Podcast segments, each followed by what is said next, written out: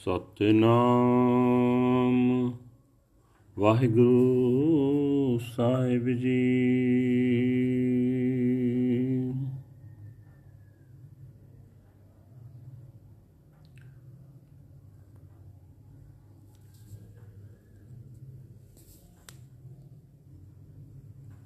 ਸਤਨਾਮ।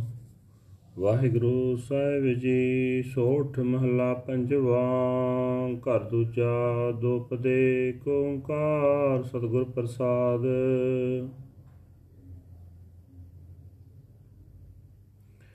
ਸਗਲ ਬਨਸਪਤ ਮਹਿ ਬੈਸੰਤਰ, ਸਗਲ ਦੁੱਧ ਮੈਂ ਕੀਆ, ਉਚ ਨੀਚ ਮਹਿ ਜੋਤ ਸਮਾਣੀ।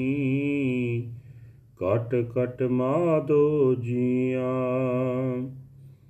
ਸਗਲ ਬਨਸਪਤ ਮਹਿ ਬਸੰਤਰ ਸਗਲ ਦੂਧ ਮਹਿ ਕੀਆ ਊਚ ਨੀਚ ਮਹਿ ਜੋਤ ਸਮਾਣੀ ਕਟ ਕਟ ਮਾਦੋ ਜੀਆ ਸੰਤੋ ਕਟ ਕਟ ਰਹਿਆ ਸਮਾਹਿਓ ਪੂਰਨ ਪੂਰ ਰਹਿਓ ਸਰਬ ਮਹਿ।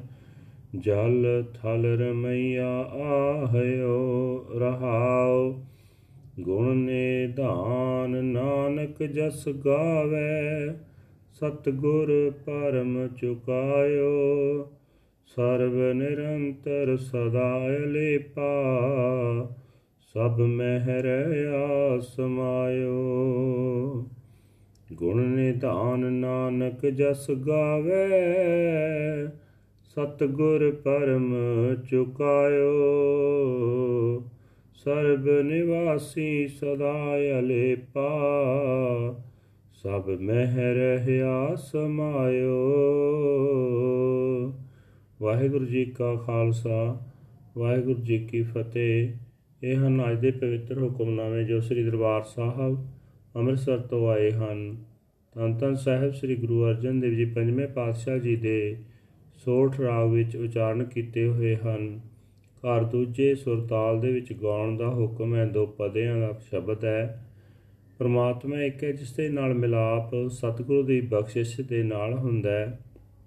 ਗੁਰੂ ਸਾਹਿਬ ਜੀ ਫਰਮਾਨ ਕਰ ਰਹੇ ਨੇ, ਹੈ ਭਾਈ, ਜਿਵੇਂ ਸਭ ਬੂਟਿਆਂ ਵਿੱਚ ਅੱਗ ਗੁਪਤ ਮੌਜੂਦ ਹੈ ਜਿਵੇਂ ਹਰੇਕ ਕਿਸਮ ਦੇ ਦੁੱਧ ਵਿੱਚ ਘਿਓ ਮੱਖਣ ਗੁਪਤ ਮੌਜੂਦ ਹੈ, ਤਿਵੇਂ ਚੰਗੇ ਮੰਦੇ ਸਭ ਜੀਵਾਂ ਵਿੱਚ ਪ੍ਰਭੂ ਦੀ ਜੋਤ ਸਮਾਈ ਹੋਈ ਹੈ।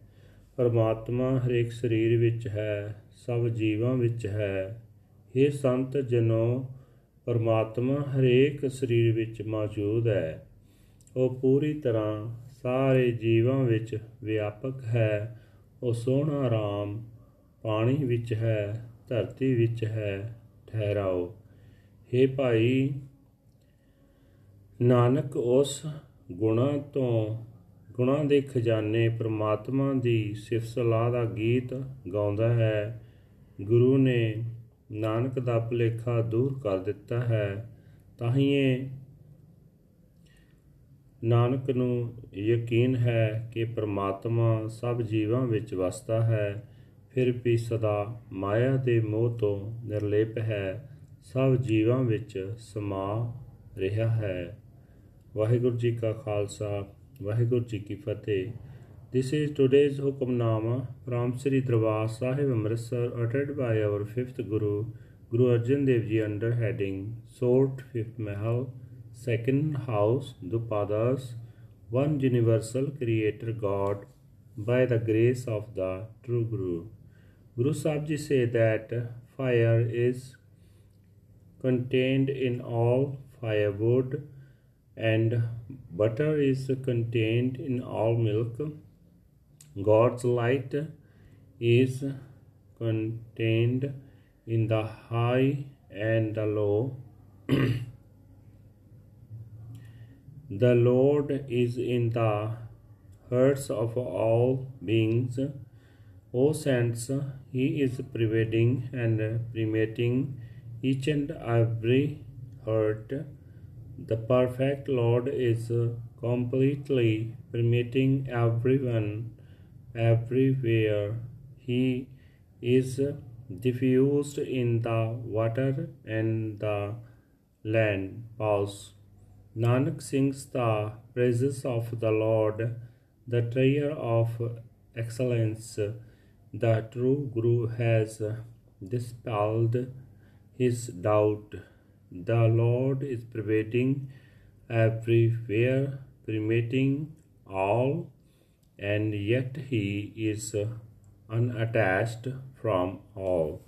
ਵਾਹਿਗੁਰੂ ਜੀ ਕਾ ਖਾਲਸਾ ਵਾਹਿਗੁਰੂ ਜੀ ਕੀ ਫਤਿਹ